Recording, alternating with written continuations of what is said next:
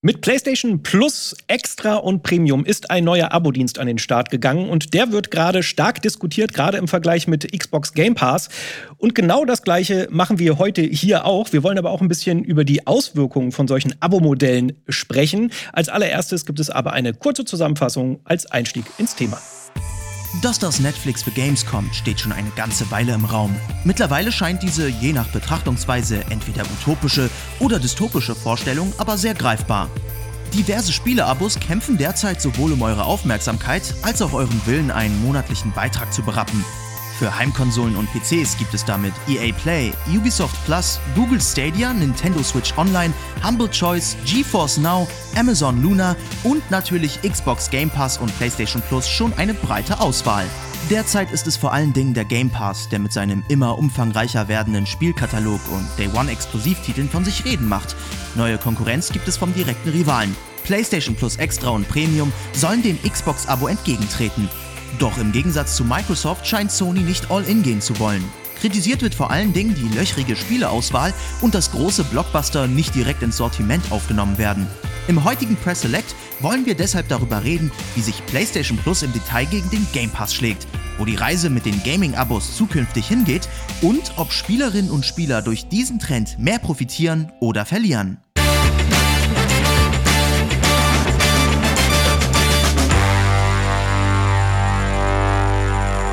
Hörst einen Podcast von Funk. Wie immer habe ich natürlich tolle Gäste um mich versammelt, um über das Thema zu sprechen. Und wie immer fange ich auch mit meiner kleinen Vorstellungsrunde an. Und ich fange jetzt hier im Studio an. Dennis Richtarski ist nämlich da. Dennis, du bist natürlich, ich muss jetzt einmal aufzählen, Urgestein. Du bist bei Giga gewesen, du warst bei Game One, du warst jetzt lange bei Rocket Beans als Moderator und Redakteur und bist jetzt als äh, Streamer selbstständig unterwegs unter Denzel Zockt. Ja, dass du da bist. Genau, danke, dass ich hier sein darf. Ich spiele viel. Ich hoffe, ich kann was dazu sagen zu dem Thema. Garantiert.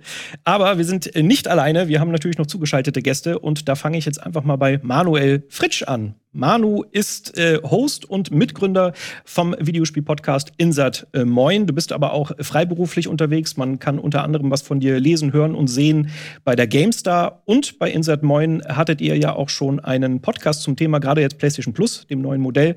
Deshalb bist du natürlich auch ein super Experte für das heutige Thema. Schön, dass du endlich mal bei Press Select bist. Ja, endlich. Äh, Freue mich auch sehr nachdem ich ein paar Mal bei euch in Hamburg schon war, jetzt auch virtuell. Schönen guten Morgen.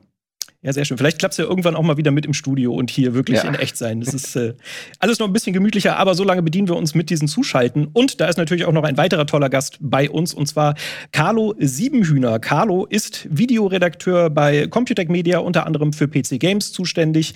Du warst davor bei äh, Games. Ich bin mir immer nicht sicher, wie man dieses Magazin ausspricht. Also Game mit einem großen Z.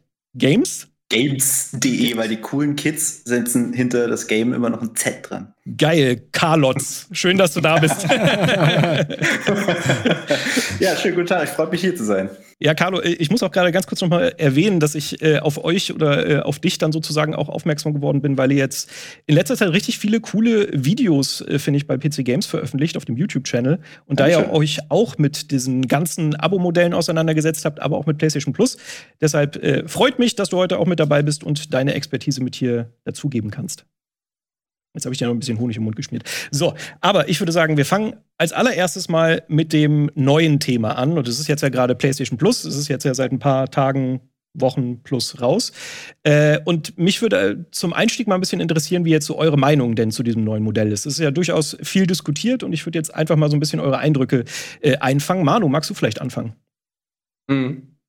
Wir haben ja lange drauf gewartet. Also so diese, wann reagiert Sony und bringt eine Antwort auf den Game Pass, über den wir ja sicherlich auch noch sprechen werden. Mhm. Ähm, man hat so ein bisschen das Gefühl jetzt bei diesem neuen PlayStation Plus, dass sie äh, nicht, selber nicht so richtig wussten, was sie damit anfangen sollen. Also ich finde die Idee total charmant, dass die PlayStation sich ähm, jetzt äh, so darstellt als eine Konsole, auf der man dann auch die alten PlayStation-Klassiker spielen kann.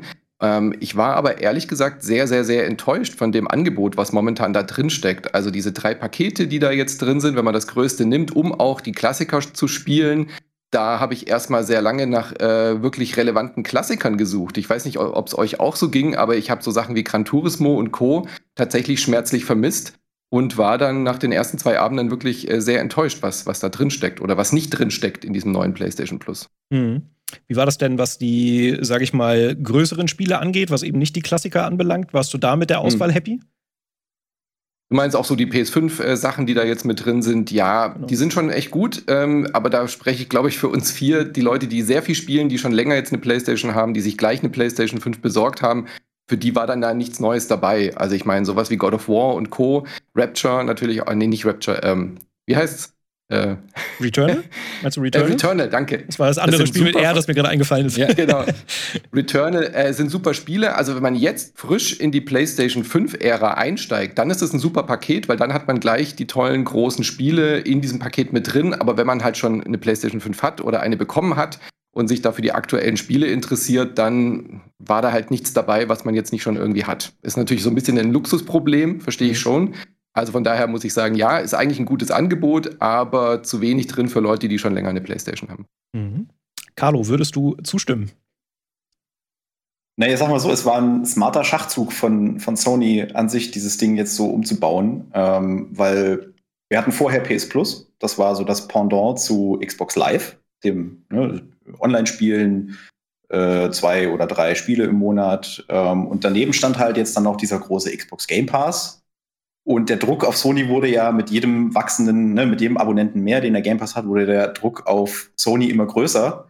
Und ähm, sie haben jetzt halt einfach den smartesten Schachzug gemacht und haben quasi einfach ihr PS Plus genommen und es darüber geschoben, nämlich auf äh, quasi Xbox Game Pass Niveau ähm, und haben gleichzeitig damit, dadurch, dass PS Plus mehr Abonnenten hat als der Xbox Game Pass, haben sie quasi jetzt automatisch einen Abo-Dienst, der mehr Abonnenten hat als der Xbox Game Pass und können sagen, ja, was ist los, Leute? Ne? Also wir, wir, wir, wir haben doch äh, einen geilen Game, äh, wir haben doch hier so quasi einen Game Pass und Mhm. äh, es läuft doch richtig gut. Wir haben richtig viele Abonnenten und sie können sogar wahrscheinlich im nächsten Quartal oder so noch einen Abonnentenzuwachs dazu verzeichnen, weil PS Now kommt ja auch noch mit oben drauf. Mhm. Smart, muss ich sagen. Also klar, ähm, das Ding hat auch noch, das Ding hat aktuell noch ein bisschen den Anschein, dass es so ein bisschen hemdsärmlich auch noch zusammengezimmert wurde, obwohl das nun schon seit Monaten in, im, im Gespräch war. Ich weiß noch, dass wir ne, Project Spartacus, so ging es durch die Medien ähm, in den letzten Monaten schon seit letztem Jahr.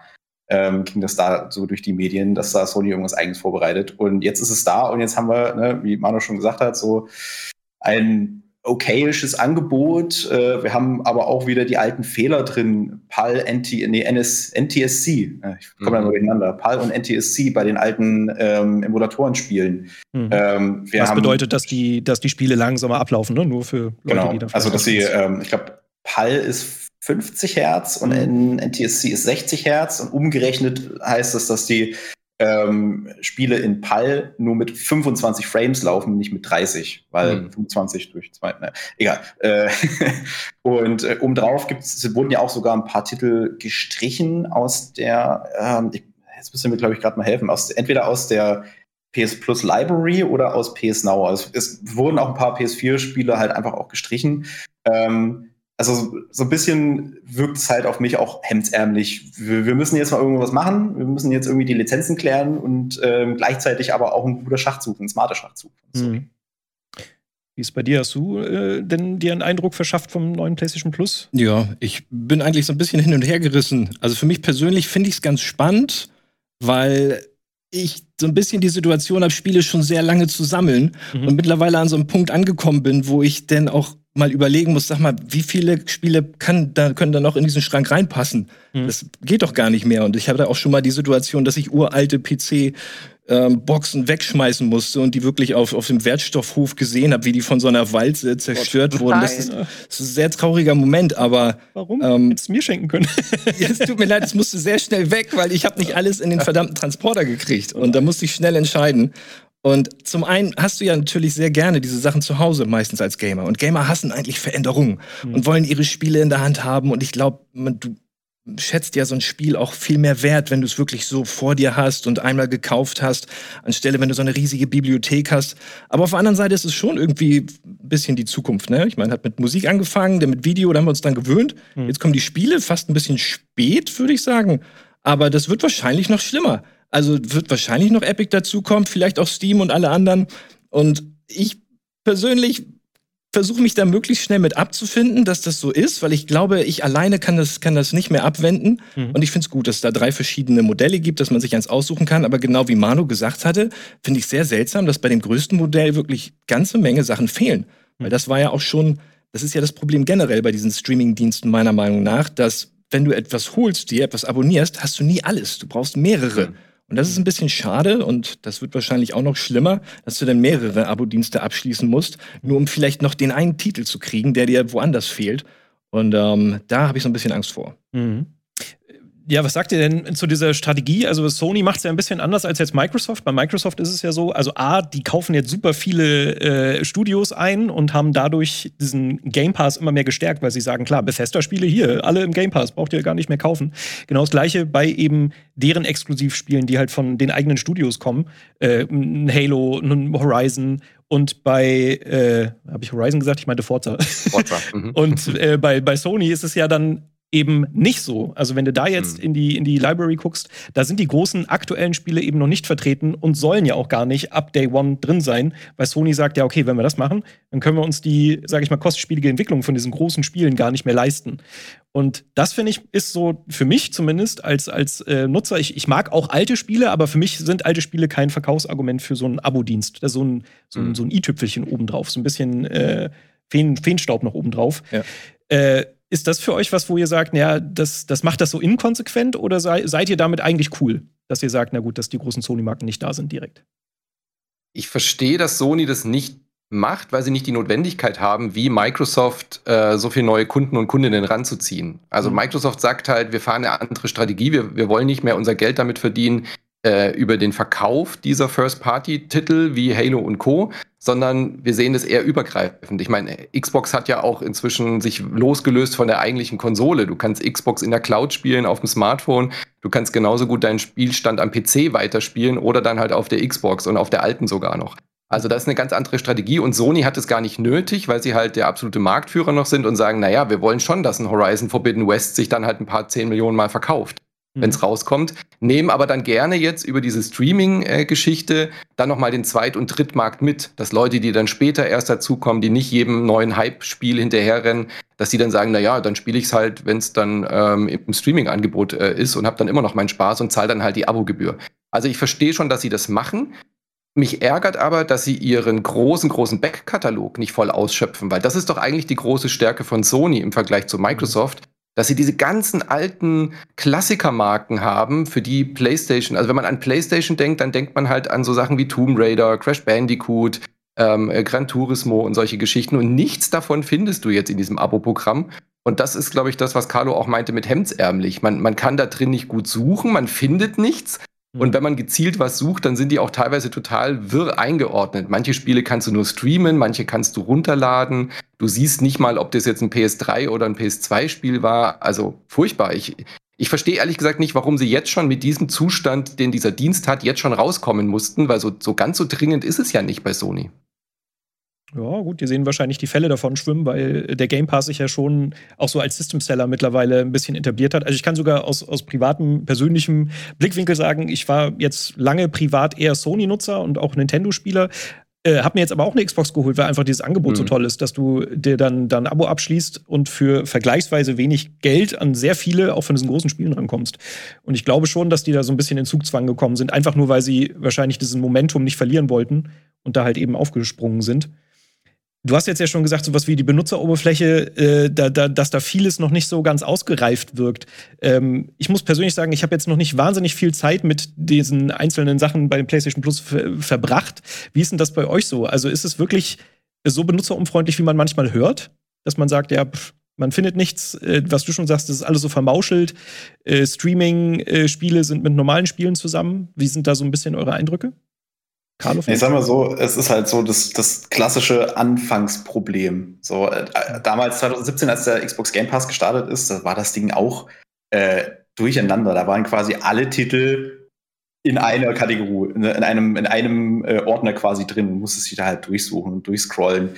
Ähm, ich glaube schon, dass da Sony sicherlich noch ein bisschen was macht. Die Frage ist, ne, wie schon gestellt, warum machen sie es jetzt wirklich erstmal so. So, also war jetzt wirklich der Zugzwang so groß, vom Xbox, dass die äh, jetzt keine Ahnung, Activision gekauft haben und 25 Millionen Abonnenten in, dem, in ihrem Game Pass drin haben, war das jetzt wirklich das ausschlaggebende Ding, dass sie gesagt haben, okay, wir müssen, wir müssen jetzt hier ganz schnell mhm. ähm, und den Game Pass, äh, unser, unser, was dagegen stellen, mhm. ähm, dass sie es dann halt so rausgebracht haben, weil tatsächlich, ja, es ist schon recht durcheinander. Äh, du musst da schon ein bisschen suchen, äh, bis du da auch das findest, was du haben willst. Mhm. Es ist wirklich schlimmer, als man sich ausmalt, ganz ehrlich. Also Beispiel, ähm, jedes Mal, wenn du ein Spiel startest, kriegst du eine E-Mail-Bestätigung, dass du dieses Spiel für 0 Euro gekauft hast. Wenn Stimmt. du ein Spiel zum ersten Mal startest, kriegst du jedes Mal, als würdest du das kaufen. Was bei PS Plus ja auch so war. Aber da hat man eben das Gefühl, das ist kein Streaming-Dienst, den du da hast, sondern da hat irgendjemand Häkchen gesetzt im PlayStation Store, dass halt dieses Spiel jetzt kostenlos ist, wenn du hm. das Abo A, B oder C hast. Sind halt unterschiedliche Häkchen gesetzt. Also du bist eigentlich nur in der Storefront. Hm. Und diese PS äh, äh, Store-Oberfläche, die erlaubt dir auch keinerlei Filterung. Also du kannst auch nicht sagen, zeig mir doch mal alle PlayStation-Spiele an, die zwischen 91 und 95 rausgekommen sind oder sowas in der Art, ja. Mhm. Du kannst, wie ich schon gesagt habe, du kannst nicht mal erkennen, äh, ist das jetzt ein PS1-Spiel, weil das jetzt halt im Store als ein PS4-Spiel äh, gelistet ist. Äh, mhm. Total unübersichtlich und du hast doppelte Versionen dann auch. Also die PS4 und die PS5-Version, das, was man eben von PS Plus auch kennt, sehr, sehr, sehr unübersichtlich und teilweise sind die Sachen auch tatsächlich falsch einsortiert, was so diese Buchstaben angeht. Dass dann halt irgendein Spiel mit The am Anfang bei T einsortiert ist, sodass du denkst, mhm. ach, hier ist das. Ich habe ewig Motorstorm Apocalypse gesucht und nicht gefunden und äh, dann schlussendlich endlich äh, dann äh, streamen können. Also mhm. echt sehr unübersichtlich und man hat wirklich das Gefühl, so es hat schnell jemand im PlayStation Store irgendwie was zusammengeklöppelt, was dann einigermaßen äh, funktioniert. Ja, und gerade beim Streaming ähm, kommt ja auch noch ein bisschen so mit die Technik ins Spiel, weil ich habe das Gefühl, sie haben ja PS, PS Now irgendwie nicht in großer Weise auf, abgegradet oder irgendwie sowas aufgewertet, ja. sondern es ist die gleiche Technik, die dahinter steht, auf die jetzt jeder zugreifen kann. So vorher waren es bei PS Now keine Ahnung wie viele Millionen. Es waren ja PS Now war ja jetzt nie so das große Ding. Ähm, und jetzt kann halt jeder PS Plus User da draufgreifen und ähm, das machen sicherlich auch einige und testen das mal aus und dementsprechend ähm, wackelt bei denen halt auch so ein bisschen die Hardware ähm, im Hintergrund, während ich, ähm, keine Ahnung, ne, während Microsoft irgendwie die, ihre Azure Cloud da im Hintergrund hat, die für die das halt Klacks ist. Mhm. Das ist auch so ein bisschen unnötig, oder? Weil die Möglichkeiten, die du heutzutage hast, die würden das ja komplett ausschöpfen können, wenn du so einen riesigen Katalog hast an Spielen, da auch was Cooles vorgeschlagen zu bekommen. Ich, ich glaube, es Vielleicht kennt ihr das, ist allgemein bekannt, dass zum Beispiel bei der Streaming-Plattform von Amazon, das ist furchtbar, da was mhm. zu finden und es ist komplett verwuselt. Aber im Vergleich dazu Netflix macht das relativ gut. Ich bin immer wieder erstaunt, was für interessante Sachen das mir vorschlägt, die tatsächlich mich interessieren. Also sieht man, wie es auf der einen Seite geht und wie es auf der anderen Seite gehen könnte. Mhm. Und auch bei Steam, wenn wir wieder bei den Spielen sind, haben wir einen riesigen Katalog bei dem Steam-Spiel. Und da finde ich es auch wieder schade. Die haben schon erhebliche Daten von mir, was ich da gespielt habe, hunderte von Spielen. Da müsste es doch mal möglich sein, irgendeinen Algorithmus zu entwerfen oder heutzutage sogar eine KI, die das super smart für mich präsentiert und genau weiß, was für ein Spiel ich als nächstes spielen möchte. Weil das ist mittlerweile ein Problem, finde ich, bei so vielen Spielen, die in der Vergangenheit rausgekommen sind. Und ich habe das Gefühl, jede Woche kommen mehr Spiele raus als letzte Woche. Da braucht man schon so ein bisschen digitale Hilfe, was man als nächstes spielen soll. Und das wäre eigentlich perfekt dafür, sich mal irgendwie, ja, helfen zu lassen, mhm. diesen Katalog ein bisschen durchzuarbeiten. Und darum geht es ja auch, so ein bisschen Daten von uns abzugreifen, ne? bei, bei diesen ganzen Subscription Services. Was spielen wir, was machen wir? Und die aber vielleicht mal auch so zu verwenden, dass es uns hilft. Das, das würde ich mir wünschen. Mhm. Ja, das, das ist also dieses, dieses, dieses Kurationsargument. So, du hast halt das hatte, das hatte Steam auch mal. So, Steam war auch mal eine relativ kleine Plattform, wo auch nicht jeder draufgekommen ist, sondern mussten sich die Spiele ja auch bewerben. Ähm, und die Spielepublisher und hoff, mussten hoffen, dass sie auf Steam kommen. Ähm, und genauso ist es halt, die, die Falle, in die Steam halt dann reingetappt ist, dass sie irgendwann halt einfach die Schranken geöffnet haben und gesagt, jeder kommt rein, fast jeder. Ähm, du kannst dein Spiel hier auf Steam selber publishen, überhaupt kein Problem. Aber dadurch ist dieser Wust an Spielen so groß geworden, dass du einfach den Überblick verlierst. Und dieses kuratierte Angebot wo du halt selber denkst, und das, das, das wollen ja Leute, ne? also vielleicht nicht alle, aber es wollen durchaus ein großer Teil äh, der Leute, die wollen irgendwas Kuratiertes. Deswegen gibt's heute noch Radio, deswegen gibt's heute noch, äh, oder deswegen gibt's bei Spotify die ganzen Playlisten, die mhm. dir eben vorgeschlagen werden, ähm, mit, ne, willst sicher nicht mal reinhören. Das ist ein kuratiertes Angebot, weil bei einem riesigen Angebot hast du als User, ich merke das ja selber auch, ähm, irgendwann einfach keinen Bock, mich, dich, dich da durchzuarbeiten, weil das ist es ja. Du musst dich ja durch die Listen durcharbeiten und gucken, je, im Zweifel jedes Spiel dir angucken, gucken, wo der Trailer dich anspricht und dann mal ausprobieren und im Zweifel passt das dann trotzdem nicht. Mhm. Und da ist es schon hilfreich, wenn du halt einen Dienst hast oder irgendwie, ne, irgendwie so, ein, so ein Algo, der im, Hit, im Hintergrund läuft, der dir sagt, hier, wir haben Spiel XY, wir haben Film XY, wir haben Song XY, hör den doch mal an, wir glauben, der ist gut für dich, den findest du cool. Und ähm, im Zweifel, wenn es ein guter Algorithmus ist, dann passt das auch so. Und das ist aber halt was, was eine große Gefahr ist für alle Abo-Dienste, dass die halt irgendwann einfach so ein riesiges Angebot haben, dass ähm, und sie halt im Zweifel dann diesen, diesen Algorithmus für dich selber für den User nicht richtig updaten und nicht richtig weiterentwickeln, dass es halt so ein riesiger Wust ist, an dem du dich nicht mehr durcharbeiten kannst. Mhm. Ich finde, man merkt halt schon gerade die ganze Zeit, dass wir schon so ein bisschen aufs Allgemeine äh, ausweichen, ne? dass wir jetzt uns schon allgemein mit Abo-Diensten beschäftigen. Deshalb würde ich da jetzt einfach mal drüber oder hinlenken, weil ich hatte jetzt noch sowas wie, äh, keine Ahnung, dass im PlayStation Plus-Abo jetzt ja auch Demos mit einem Verkaufsgrund sind und solche Späße. Und wir hatten ja auch schon kurz angesprochen, Livestream, äh, Livestreaming, Streaming von, von Spielen.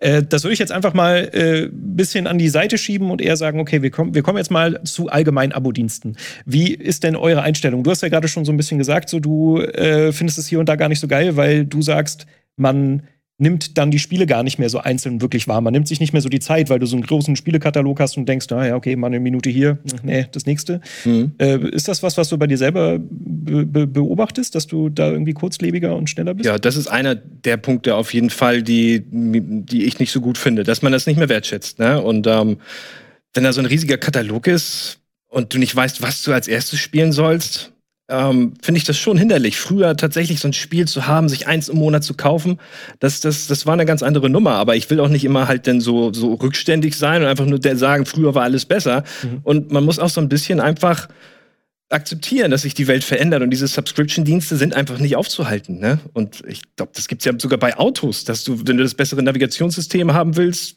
brauchst du eine Subscription. Wenn du die Sitzheizung haben willst, brauchst du Subscription. Und das wird sich, glaube ich, lesen. ja, du musst dich tatsächlich damit so ein bisschen abfinden, darfst dich da jetzt nicht querstellen, sondern, ne, also ich meine, du kannst natürlich die, die Fahne rausholen und eine Revolution starten, aber ähm, vielleicht ist man manchmal äh, muss man es vielleicht über sich ergehen lassen, mal gucken und ähm, das beobachten. Ich wundere mich, dass das bei Spielen jetzt so ein bisschen ähm, langsamer vorangeht als eigentlich bei Musik und bei Video. Da sind wir ja schon viel weiter. Mhm. Aber so wird es kommen und meistens wird es auch noch schlimmer. Also das, was ich meinte, dass noch mehr Subscription-Dienste kommen von verschiedenen Firmen und wenn sich das dann aufsplittet, das ist schade. Weil wir sind ja irgendwann mal irgendwo hergekommen, wo wir gesagt haben, okay, so viel Raubkopien bei Musik, was ist los mit den großen Musikkonzernen? Wieso streamt er das nicht einfach in so einem schönen Abo? Dann bezahlen wir auch einen Zehner im Monat. Mhm. Ähm, sind wir jetzt so halbwegs? Aber so ein richtiges Abo, das, was wir uns wirklich wünschen, ist ein Abo, das darf dann vielleicht auch ein bisschen mehr kosten, aber da ist dann auch wirklich alles drin. Mhm. Und ähm, das, das, ist das, was mich am meisten stört. Das aber, ist immer un unvollständig. Aber ist das nicht so ein grundlegendes Problem vom Videospielmarkt? Weil der ist ja eh immer schon fragmentiert gewesen durch die, keine Ahnung, Konsolen-Exklusivspiele, PlayStation, Xbox, dann hast du noch mal PC-Spiele, Nintendo. Das, da hast du ja grundsätzlich schon diese Teilung. Das hast du ja bei, bei Filmen in dem Sinne nicht. Es ist immer die gleiche Plattform, es ist immer ein Fernseher oder Kinoleinwand.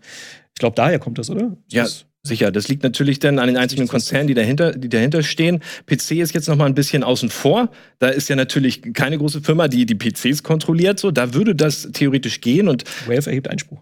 Ja, zum Beispiel, ich meine, als Steam alleine war, war es relativ gut, würde ich mal sagen. Jetzt kommen die Streaming-Dienste wie Epic ähm, hinterher und, und wir haben auch den EA-Dienst, ähm, wir, haben, wir haben das bei Ubisoft und jetzt splittet sich das auf und das ist halt genau das, was ich gerade sagte. Das macht es dann wieder ein bisschen kaputt. Mhm. Ja, gut, ich finde es ganz spannend, ähm, dass es bei gerade beim bei Xbox oder überhaupt im Spielesektor Sektor halt so ein bisschen auch andersrum war. So, wir haben jetzt gesehen bei, ähm, bei, bei in dem, im Musikbereich Da kam erst Spotify und dann kamen die, allen an, die ganzen anderen, die halt dann auch gesehen haben, oh, da gibt es ja Geld zu holen. Ähm, dann machen wir jetzt auch mal unseren eigenen Streaming-Dienst. Ähm, genauso wie beim Film und beim Serien. Das sehen wir jetzt gerade ganz akut mit keine Ahnung, wie vielen Streaming-Diensten, die jetzt alle selber aufmachen und äh, da mitmischen wollen. Und ähm, im Spielebereich war es aber halt ja erst andersrum. Gerade, also was jetzt wirklich reine Abo-Dienste angeht. Ähm, da hatten wir Ubisoft Plus, wir hatten ähm, EA Play, waren alle nicht so der Burner. Und jetzt startet, und dann kam eben der, der Game Pass und startet durch und frisst ja so ein bisschen die anderen wieder auf. EA Play ist ja schon im Game Pass. Ich, äh, Ubisoft Plus ist jetzt, oder halt zumindest so eine Auswahl an Ubisoft-Spielen ist jetzt auch im, im, im Sony ähm, PS Plus mit drin. Mhm. Ähm, ich finde es ganz spannend, dass es da halt so ein bisschen eine, erst, also aktuell zumindest so den Weg andersrum nimmt. Dass es sich erst aufsplittet, weil sie erst alle mitmachen, mischen wollen und jetzt konsolisiert, äh, konsolidiert sich das. Mhm. mhm. Ich finde es ganz wichtig, was ich würde gerne mal aufgreifen, was Dennis gerade gesagt hat, diesen Punkt mit äh, weniger Wertschätzung. Ich sehe, ich oder ich beobachte das tatsächlich auch ein bisschen äh, in die entgegengesetzte Richtung, dass man auf einmal wieder lernt, Spiele wertzuschätzen, die man vielleicht vorher gar nicht angefasst hätte, weil man sie sich nicht gekauft hätte. Mhm. Also das sehe ich gerade im Game Pass auch ganz, ganz, ganz vermehrt, dass man sagt, ach, was kommt denn heute? Ach, die drei Spiele, ja, okay, Halo spiele ich eh, aber äh, was ist denn das für ein interessanter Indie? naja, das wäre jetzt kein Spiel, was ich mir kaufen würde, auch nicht für 20 Euro, aber wenn es im Game Pass ist, dann schaue ich doch mal rein. Mhm. Und auf einmal bekommen Spiele auch wieder eine Aufmerksamkeit und einen kleinen Hype-Level. Ähm, das beobachte ich wirklich sehr, sehr stark, auch bei uns in der Community, dass da Titel gespielt werden, die sich sonst keiner gekauft hätte. Also gerade mhm. für Indies, für Double-A-Studios ist äh, diese, sind diese Abo-Pass, äh, Abo-Pass sag ich schon, sind diese Abos und dieser Game Pass im Speziellen wirklich eine ganz, ganz tolle Möglichkeit, auch wieder mehr Aufmerksamkeit zu generieren. Mhm. Ähm, und Qualität setzt sich dann halt dann doch durch. Also ich glaube schon, dass diese Wertschätzung tatsächlich sich eine andere Form findet, indem man immer sehr viel mehr ausprobiert. Aber ja, natürlich äh, ist es nicht so, ich, ich kaufe nicht mehr ein Spiel und spiele es dann komplett durch, einfach weil ich es gekauft habe. Das, das geht weg, sowas, ja.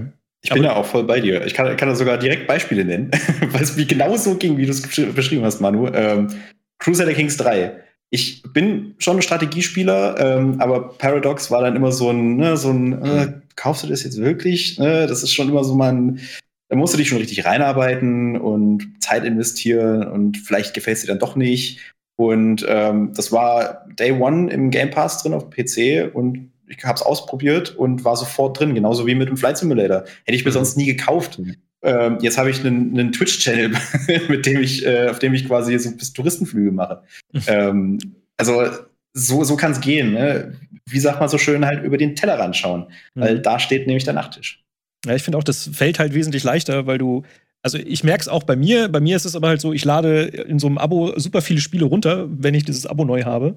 Äh, aber ich probiere die halt auch alle aus. Aber ich bleibe natürlich nur an einem gewissen Prozentsatz mhm. hängen. Aber wenn ich dann hängen bleibe, dann spiele ich die halt auch gerne durch. Also, das sind dann wahrscheinlich auch viele Spiele, ja. die ich nicht ausprobiert habe. Immerhin. Ich, also, viele Leute laden die, glaube ich, auch runter und spielen sie dann nicht, ne? Davon habe ich auch ein paar, du. Also, ist ja auch gar nicht so schwer. Ja, so ist es nicht, aber. Es ist keine, es ist keine gute Zeit für den Pile of Shame, sagen wir es mal so. Ja, ja ne? Der ist jetzt quasi unendlich geworden, sozusagen. Ja. Früher konnte man ja. den noch überschauen, jetzt holt man sich einen riesigen Pile of Shame im Abo. Das ist schon schwierig.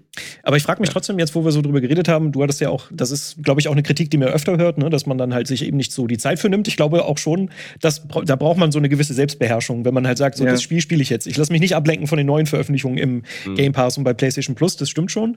Aber trotzdem frage ich mich, haben jetzt die Endnutzer wirklich einen Nachteil durch diese Abos, so wie sie jetzt sind. Also klar, es gibt immer noch das Szenario, morgen gibt es 20 Abo-Dienste.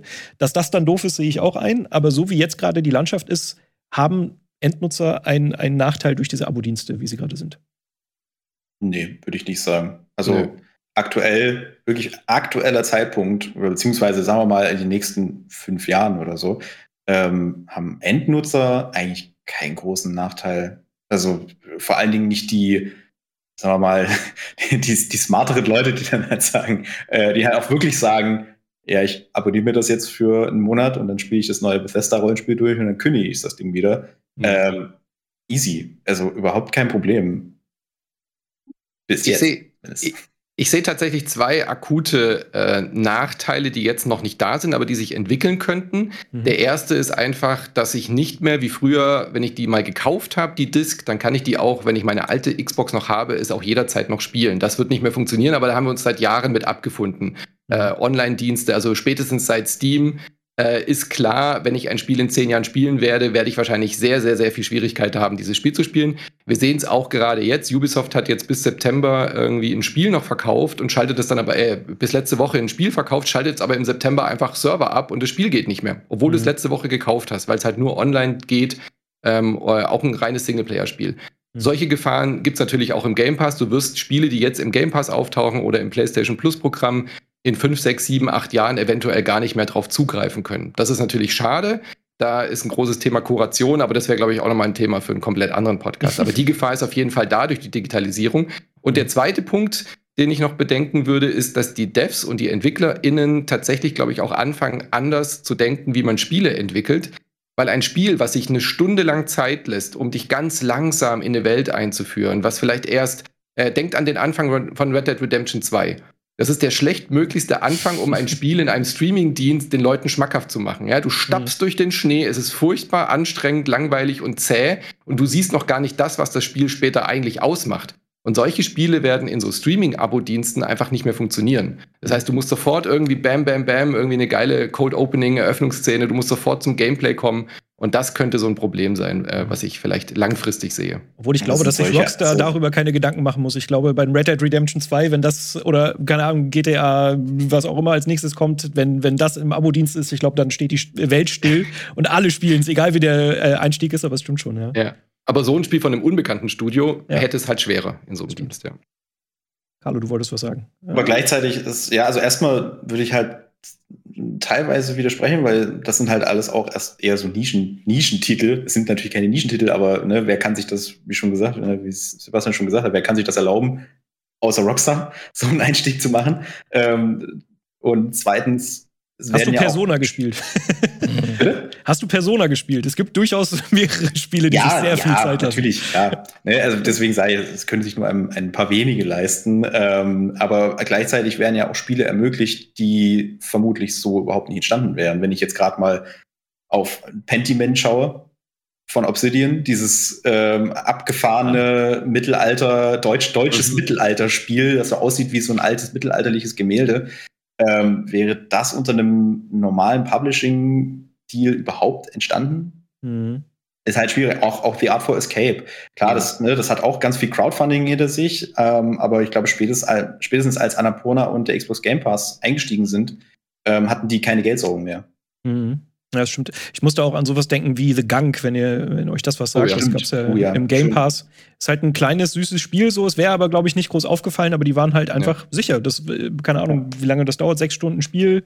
Jetzt nicht mhm. krass auffällig, aber funktioniert halt dadurch, dass es in so einem Game Pass ist. Und das finde ich jetzt aber halt die auch Die Frage ist, wie lange Xbox das noch aufrechterhalten kann. Ja? Dieses, ja. Äh, die stecken da, glaube ich, schon ordentlich Geld rein, dass solche Projekte möglich sind. Aber wie lange ist das möglich? Also wie viele Abonnenten braucht der Dienst, damit so ein Modell tragbar ist?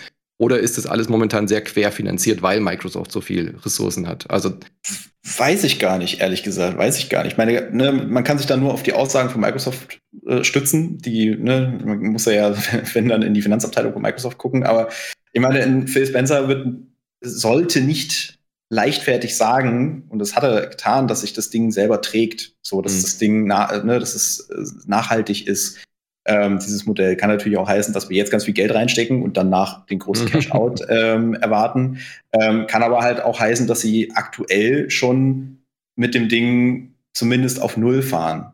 So, mhm. weil ich, ich, ich weiß, es ist eine Milchmädchenrechnung, ich habe sie aber wieder aufgeschrieben, ich habe sie sehr, ich, ich nutze sie nämlich auch immer gerne, weil ich finde immer, man vergisst immer die Relationen, in denen sich das Ding schon jetzt bewegt. So, äh, das ist eine Milchmädchenrechnung, da darf man sich eigentlich nicht drauf stützen, aber wenn wir 25 Millionen Abonnenten haben und die alle 10 Euro im Monat überweisen, sind es 250 Millionen Euro im Monat. Da mhm. geht ganz viel ab. Ne? Also klar, da gibt's ganz, ganz tausend Schlupfwinkel, wie man sich das auch erschleichen kann, wie man dafür viel weniger zahlt aktuell. Und Microsoft lässt es alles zu. Aber selbst wenn es 200 Millionen sind oder lass es 150 mhm. Millionen Euro im Monat sein, dann ist es ein Haufen Asche, der bei denen jetzt schon ankommt. Ich habe da das beste Beispiel auch dazu noch ausgerechnet. ähm, GTA 5 hat 240 Millionen Euro über fünf Jahre gekostet. Das heißt, es sind 4 Millionen Euro pro Monat. Und da passt, dass das passt in 150 Millionen Euro, 200 Millionen Euro pro Monat oft rein. Ja, dazu müsste man dann aber schon auch die Ausgaben irgendwie wissen. Na klar, ne? genau, um deswegen sage ich, ne? Also da kommt natürlich, kommt, da kommt so viel dazu, da kommen ähm, die Kosten für die Infrastruktur dazu, da kommen die, auch die Lizenzkosten dazu. Aber Ja. ähm, allein schon, ne, wir reden ja von einer großen AAA-Produktion von, von GTA 5. Das, Hm. selbst mit 33 Studios, die sie jetzt haben, ähm, davon machen ja nicht alle AAA-Spiele im Rahmen eines äh, GTA 5. Das heißt, der Rest, vielleicht, keine Ahnung, 10, 15 von denen, werden groß AAA produzieren, der Rest wird ein bisschen billiger werden und von dem ganzen, ne, dann kommt noch ein bisschen äh, die Lizenzkosten dazu, die ja vermutlich auch eher erst per Monat bezahlt werden. Äh, das ist immer nicht so ganz klar, wie die Drittanbieter da bezahlt werden ähm, und wie sie auch bezahlt werden wollen. Aber ich, ich, ich finde, die Relationen sind jetzt schon groß und mit jeder Million Abonnenten, Abonnenten, die dazukommt, machen die automatisch ja dann schon 10 Millionen Euro im Mhm. Monat mehr Umsatz. Also das steigert sich einfach extrem schnell, dadurch, dass auch der Game Pass aktuell, keine Ahnung, Mhm. der, der macht das, ja, ich glaube, er hat in, in einem Jahr irgendwie fast 10 Millionen neue Abonnenten gemacht. Also Hm. das Ding wächst schnell und mit jedem, mit jedem, mit jeder Million mehr wächst da auch der Geldberg stetig an. Ich glaube halt auch, was so ein, so ein Vorteil von diesem Abo-Modell oder von diesen Abo-Modellen ist, äh, dass das halt einfach ein konstanter Finanzstrom ist. Ne? Das kennen wir ja gar nicht. Wenn, wenn äh, Sony und Horizon entwickelt, dann hast du ewig nichts, dann kommt plötzlich der Release, dann hast du einmal natürlich die ansteigende Kurve, schön viel Geld und dann fällt es aber auch direkt wieder runter. Und jetzt Es ist hast du halt, so einen es, es, ist halt so, so eine Art von Crowdfunding. So, es ist halt wirklich so eine Art von Crowdfunding, weil alle Abonnenten, Sehr die jetzt im Game Pass sind, finanzieren jetzt gerade die Spiele, die da in, in, in der Entwicklung sind und Mhm. bezahlen halt dafür aber nicht die 60 Euro zum Release. Das mögen Investoren wahrscheinlich auch sehr, sehr gerne, wenn sie wissen, was nächsten Monat Oh ja. Ja. reinkommt. Ja. Und da ist ja auch Ach, ganz gut, viel Psychologie natürlich drin, weil wer vergisst, seinen Dienst zu kündigen? Wer ist Mhm. zu faul, ne? Und, und ähm, sowas, ich glaube, da ist ganz, ganz viel Psychologie auch mit drin. Aber ähm, man darf auch nicht vergessen, wenn wir jetzt über die Zahlen reden, also ich will nicht so tun, als wäre ich Finanzexperte oder sowas jetzt, aber die kaufen halt die Spielestudios teilweise für Milliarden Mhm. und nicht für Millionen. Also da ist schon auch irgendwie hinten irgendwo ein Loch, wo das ganze Geld wieder rausfließt. Und ich habe das Gefühl, zumindest wenn wir aber, wenn wir zu den anderen Streamingdiensten gucken, wie zum Beispiel Netflix oder was weiß ich, erinnere ich mich, dass die alle klein angefangen haben im Preis und dann alle irgendwann kontinuierlich stark angezogen haben. Und ich glaube schon, dass das auch bei den Spiele-Streamingdiensten, wir werden nicht bei diesen 10-Euro-Dingern bleiben. Mhm. Vielleicht noch die nächsten ein, zwei Jahre oder was weiß ich. Ich will mich da jetzt nicht festnageln, aber ich bin mir ziemlich sicher, dass das noch hochgehen wird, Mhm. weil die müssen noch mehr Definitiv. akquirieren. Und ähm, ich glaube, am Ende steht der Masterplan bei Sony und bei Microsoft, der Platzhirsch zu sein. Und das geht nur, wenn sie jetzt noch mehr fressen, noch mehr Spielestudios und noch ein paar Milliarden raushauen. Und ich kann mir vorstellen, das wird irgendwann ganz schön teuer.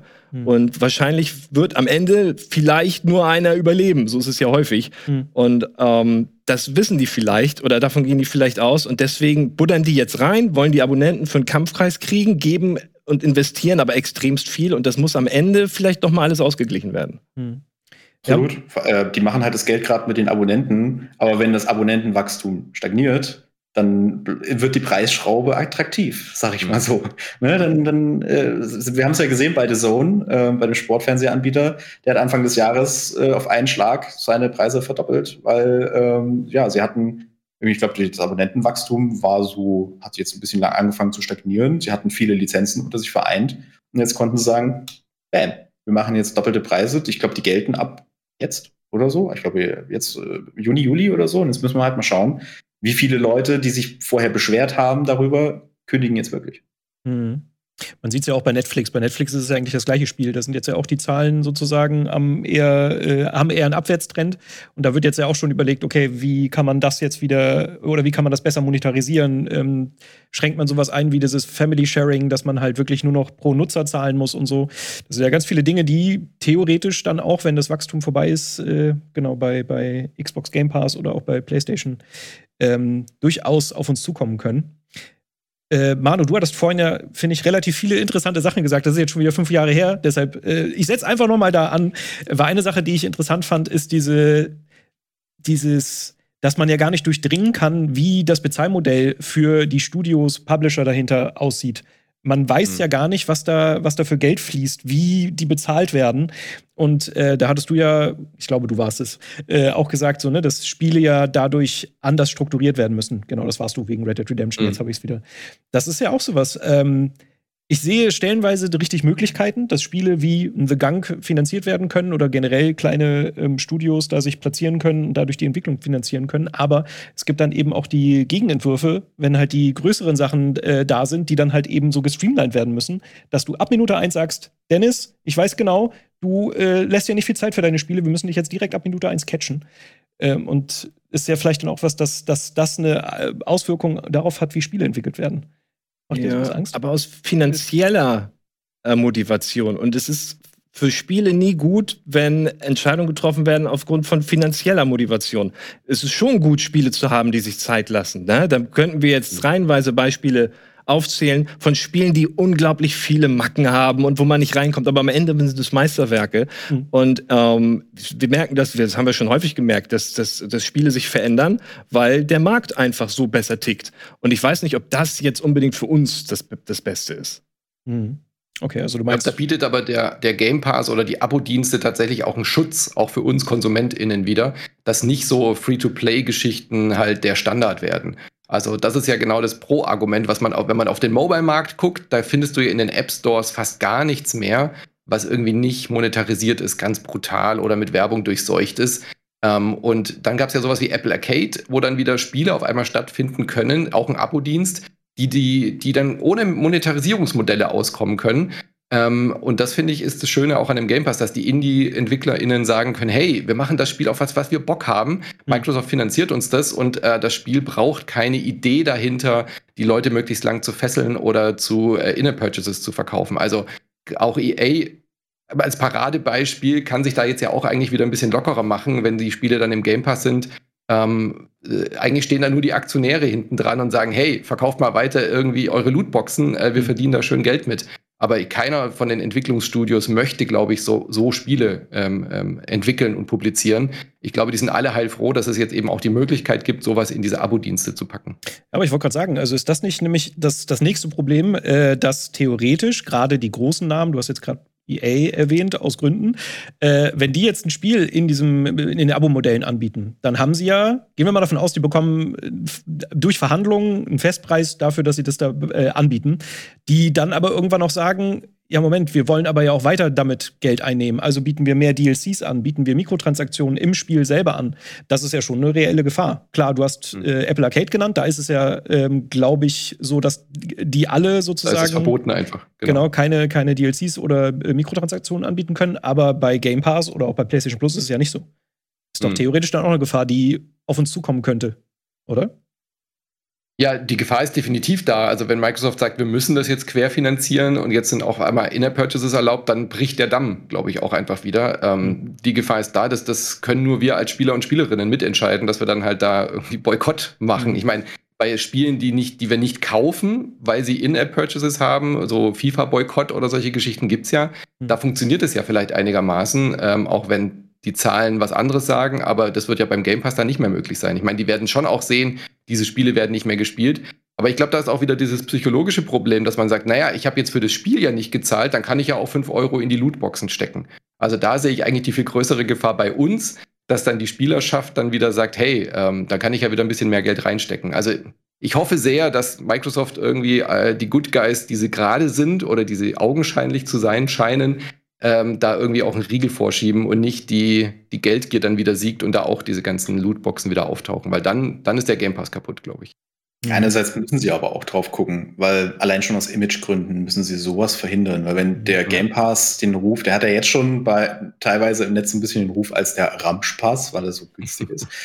Ähm, und wenn dann irgendwie noch dazu kommt, dass sich breit tritt im, im Netz oder in der allgemeinen Community, dass ähm, da ja nur noch irgendwelche Ramsch-Spiele drin sind mit tausend Lootboxen und allem dem, dem Schlimmsten, was die, was die Gaming-Branche so zu bieten hat, dann ist das fatal für eine stabile Playerbase und eine stabile Abonnentenbasis.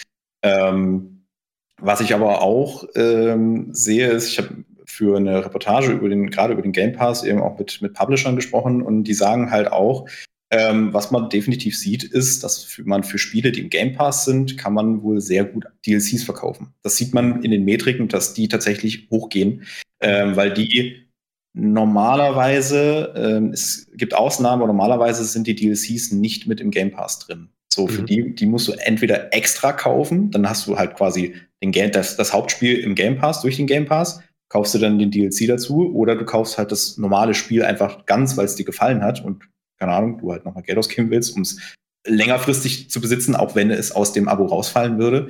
Ähm, und kaufst dann eben die DLCs dazu. Also das sieht man wohl, zumindest ne, bei, den, äh, bei mhm. dem Publisher, bei dem ich angefragt habe, äh, das sieht man wohl tatsächlich in den Metriken.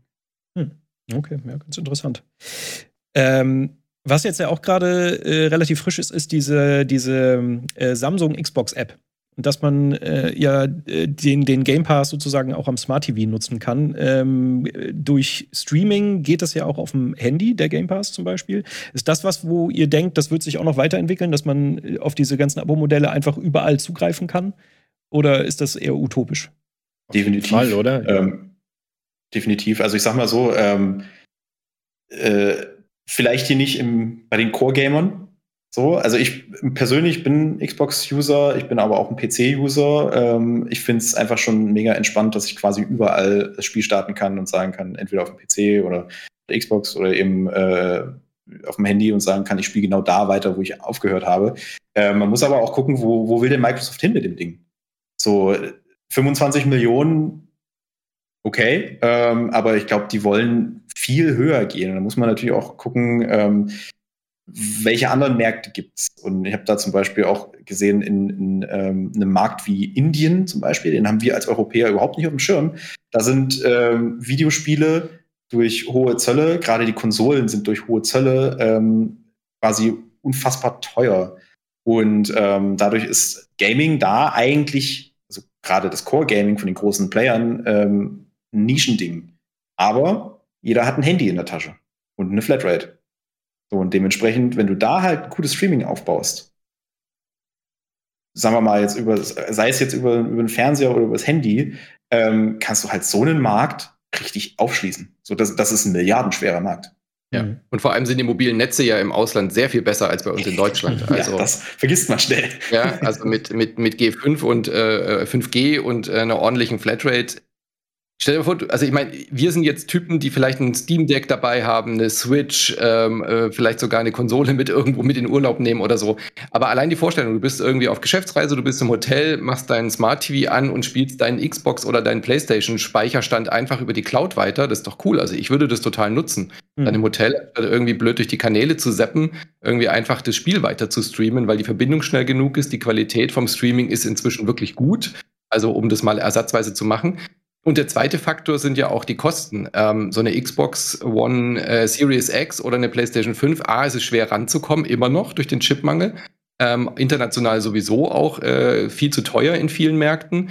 Und Grafikkarten brauchen wir gar nicht drüber reden. Also Leute, die jetzt keinen Bock haben, 800, 900 Euro irgendwie für eine neue PC-Grafikkarte hinzulegen, wenn die dann sagen, ja gut, ich habe jetzt einen Smart TV, den brauche ich eh und dann spiele ich da dann halt einfach mit der Xbox, dann brauche ich die Konsole gar nicht mehr das ist definitiv die Zukunft. Also das wird immer mehr kommen, gerade auch für, für die Zielgruppen, die außerhalb dieser Core-Bubble sind, definitiv. Also das wird noch ordentlich wachsen, glaube ich, damit.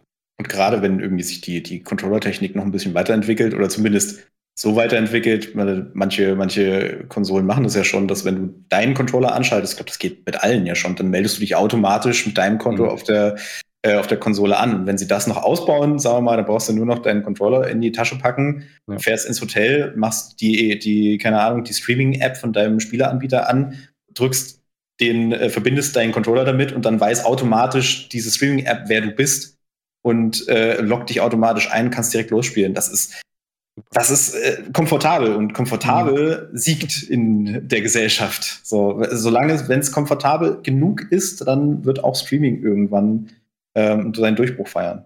Mhm. Das finde ich äh, eigentlich auch noch eine ganz interessante Frage. Habt ihr das Streaming schon mal ein bisschen ausführlicher ausprobiert?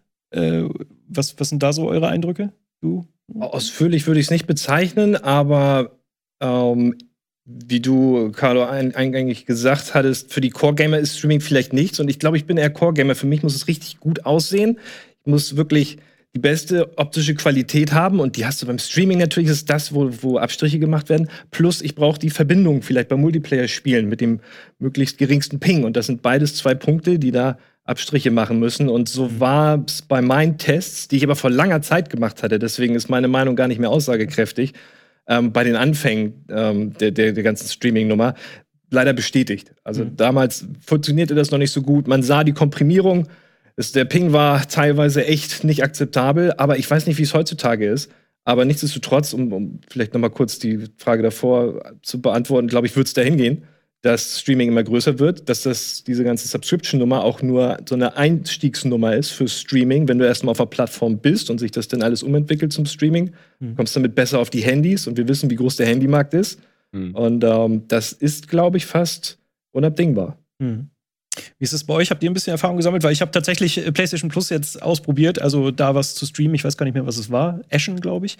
Äh, und ich war ein bisschen erschüttert, wie schlecht das qualit äh, qualitativ war. Ich hatte da ordentlich Lag, äh, immer mal wieder kleine Bildfehler. Ähm, ich hatte davor auch Stadia ausprobiert, das fand ich war wesentlich flüssiger. Wie sind so eure äh, Eindrücke? Ja, ich habe das auch mal ausführlich getestet für Podcasts und für Beruf natürlich auch für verschiedene Artikel. Mhm. Ähm, Stadia ist immer noch für mich die, die größte, das größte Fragezeichen, warum Google nicht einfach sowas wie den Game Pass für Stadia gemacht hat. Also sie hatten die Chance, und die Technik ist wirklich gut. Also wenn Stadia läuft, dann ist das eine fantastische Technik. Mhm. Aber das Spieleangebot, um wieder beim Thema zu bleiben mit den Spieleabos, das ist ein Witz, was da angeboten wird in diesem Abo für den Preis. Ähm, und Stadia sollte einfach das Geld da draufschütten und sagen, hey, hier, alle, die irgendwie auf dieser Plattform wollen, wir geben euch das Geld, zack, wir lizenzieren euch. Ich verstehe nicht, warum die das nicht machen. Die verstehen den Spielemarkt nicht. Weil die Technik, Carlo, vielleicht magst du mir da auch zustimmen, ich finde die Technik von Stadia, die funktioniert wirklich, wirklich, wirklich gut. Äh, viel besser als bei PlayStation Now und den anderen Streaming-Anbietern. Ich habe auch Shadow TV damals ausprobiert und so, aber mhm. Stadia hat mich wirklich überzeugt. Ich habe Cyberpunk 2077 war in der Zeit, wo es rauskam, ja nicht überall gut spielbar, um es mal dezent zu formulieren. Und die Stadia-Version, die habe ich dann durchgespielt. Die lief erstaunlich gut. Oh, okay. Das hört man ja tatsächlich wow. oft. Gerade eben dieses Cyberpunk-Beispiel, dass ich das dann tatsächlich so Stadia so einen kleinen, ich will es nicht zweiten Frühling nennen, aber so ein bisschen so einen kleinen Aufschwung hatte. Ähm, ich habe das, ich habe Xbox vor einem Jahr ungefähr, da, ich weiß gar nicht mehr, was da war, aber irgendwas, ich glaube, sie sind aufs Handy gekommen oder äh, wie auch immer, irgendwie so, so einen kleinen Schlag gab es. Da habe ich es mal ausprobiert und es war noch so ein Hin und Her, sagen wir es mal so. Ähm, ich habe Forza ausprobiert, ich habe äh, Halo ausprobiert, das war teilweise unspielbar, ähm, weil es gelaggt hat wie Sau mit, einer, mit einem Kabel am Rechner. So, äh, also mit dem Internetkabel, Ethernet-Kabel direkt am Router. Ähm, und dann habe ich aber wiederum Red Dead Redemption gespielt und dachte mir, keine Ahnung, was hier, ne, also das, ob das jetzt eine, ob jetzt ein, Computer, Konsole oder Streaming ist, ich sehe keinen Unterschied. Und ähm, dann habe ich auch noch mal ein Ori ausprobiert. Ähm, Plattformer kommt es ja natürlich auch sehr aufs, auf, auf Präzision an und ich dachte auch so, krass, ja richtig gut. Das funktioniert total gut. Und mhm. ähm, da sage ich halt, wenn die Spiele darauf hin entwickelt wurden, mhm. auch im technischen Unterbau, ähm, glaube ich, kann das, äh, kann das definitiv einen Unterschied machen. Ähm, klar, du wirst nicht die physikalischen Grenzen überwinden, die einfach dadurch mhm. entstehen, dass du, ne, du an deinem Ort sitzt und das Rechenzentrum x Kilometer weit von dir weg ist.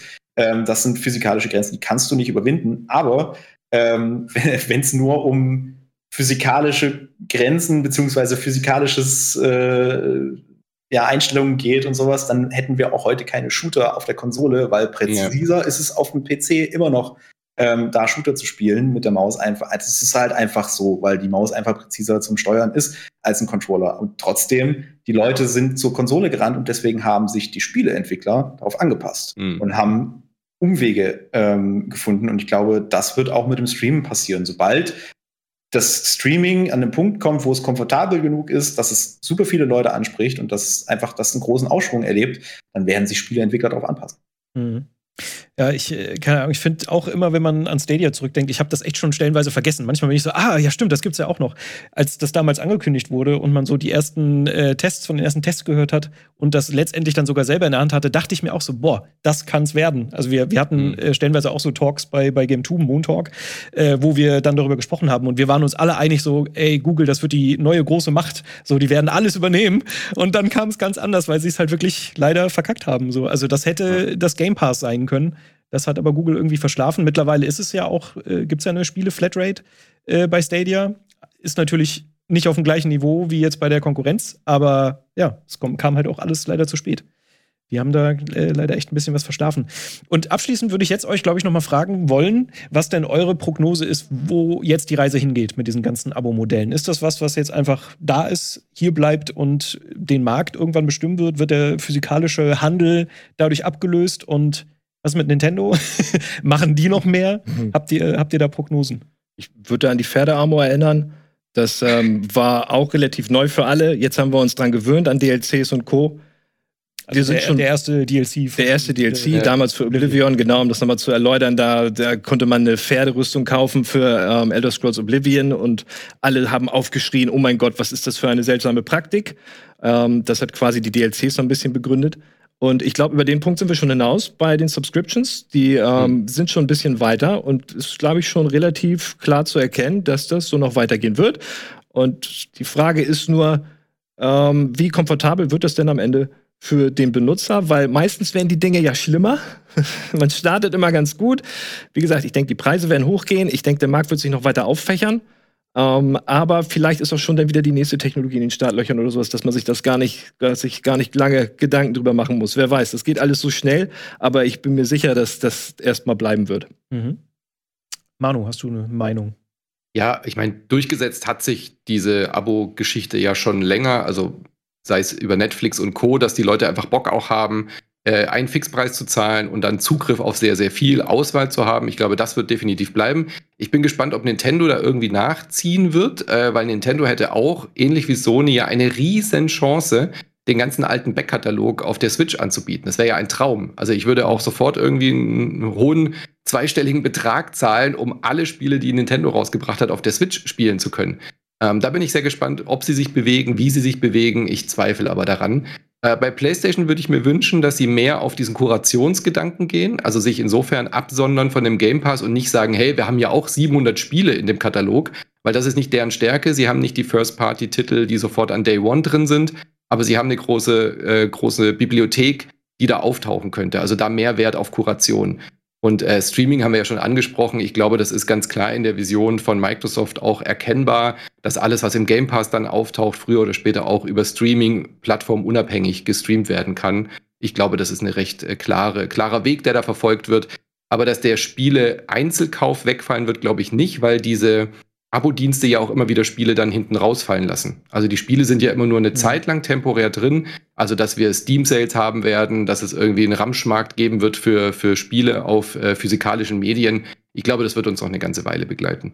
Ganz kurz, bevor wir zu dir kommen, Carlo, äh, würdest du sagen, dass sowas wie der Game Pass auch auf anderen Plattformen, äh, also Konkurrenzplattformen, jetzigen Konkurrenzplattformen stattfinden könnte? Dass wir irgendwann Game Pass auf der PlayStation haben oder sowas? Oder sagst du? also der, der Game Pass auf der Switch das könnte ich mir noch vorstellen, weil mhm. da gab es ja schon mal so Gerüchte und Andeutungen. Äh, Nintendo sieht sich ja eher nicht so als der dritte Mitbewerber, sondern eher so der, der Kumpel von einem von den beiden mhm. jeweils. Und ich glaube, sowas würde, würde ich mir vorstellen können, dass die da vielleicht auch schon Gespräche führen. Mhm. Ähm, Gerade äh, Switch hat ja auch diesen Cloud-Dienst, dass da Spiele schon gestreamt werden können. Wenn der Game Pass dann da einen Schritt vorangeht, kann ich mir gut vorstellen, dass die Switch dann auch als Plattform noch für den Game Pass dient. Ja, mhm. ja okay. Auf dem Steam Deck würde ich es mir wünschen, tatsächlich. Mhm. Der Xbox Game Pass auf dem Steam Deck, das wäre ein Traum. Carlo, was sagst du? Also erstmal zu Manu, ich glaube, das ist äh, das ist nur eine Frage der Zeit. Ich glaube, das wird, geht doch, das geht das noch nicht schon? Kannst du nicht schon Windows auf dem Steam Deck installieren und dann hast du ja auch automatisch einen Game Pass. Du kannst Windows installieren, aber dann hast du halt nicht mehr die eigentliche Betriebsoberfläche. Ja, das SteamOS ist dann weg. Aber das ist nur eine Frage der Zeit. Ja, also ich, ich, ich gehe auch schwer davon aus, dass die Abo-Modelle definitiv gekommen sind, um zu bleiben. Ähm, ich sehe gerade ähm, bei Microsoft den Anspruch, dass sie mit aller Macht, wie das Microsoft doing Microsoft äh, Things. Ähm, die wollen mit aller Macht da rein und sind ja auch schon drin quasi, sind, haben sich hochgekämpft von diesem Desaster mit, mit der One, mit der Xbox One und äh, sind jetzt wieder ein ernstzunehmender Player und sind da auch gewillt, wir haben es gesehen, ähm, 68 Milliarden Dollar sind da auch gewillt, richtig Geld auszugeben. Ähm, und ähm, ich glaube auch, dass wir da halt sehen werden, dass sich das Ding, wie Manu schon sagt, ähm, dass es Microsoft egal ist, wo sie sind. So, die, ich glaube nicht, dass sie die Konsolen fallen lassen, einfach schon wegen des Core-Gamer-Marktes, das einfach auch eine ihrer wichtigsten und vor allen Dingen lautesten Zielgruppen ist.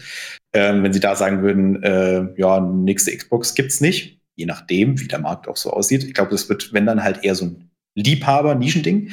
Ähm, aber im Grunde ist es Microsoft völlig egal, wo sie sind. Mhm. Und sie wollen das unbedingt. Und ich kann mir definitiv auch vorstellen, sollte, sollte der Konsolenmarkt sich für Microsoft ein bisschen noch egaler werden und das wirklich so in diese Nische reingehen, ähm, dass sie halt dann sagen können, ey, wenn Nintendo das Go gibt und Sony das Go gibt, dann gibt's auch die Game Pass App auf PlayStation und Switch definitiv. Ich glaube, die warten nur darauf, auf grünes Licht von den anderen, weil Phil Spencer sagt auch nur noch, äh, es ist nicht mehr Xbox exklusiv, sondern es sind Xbox Game Pass exklusiv. Mhm.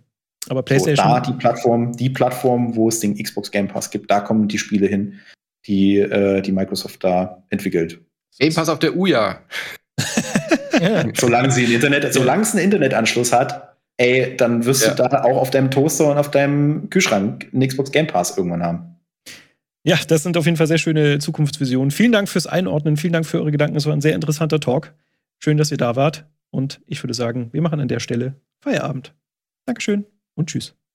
Ja. Tschüss. Das war ein Podcast von Funk, von ARD und ZDF.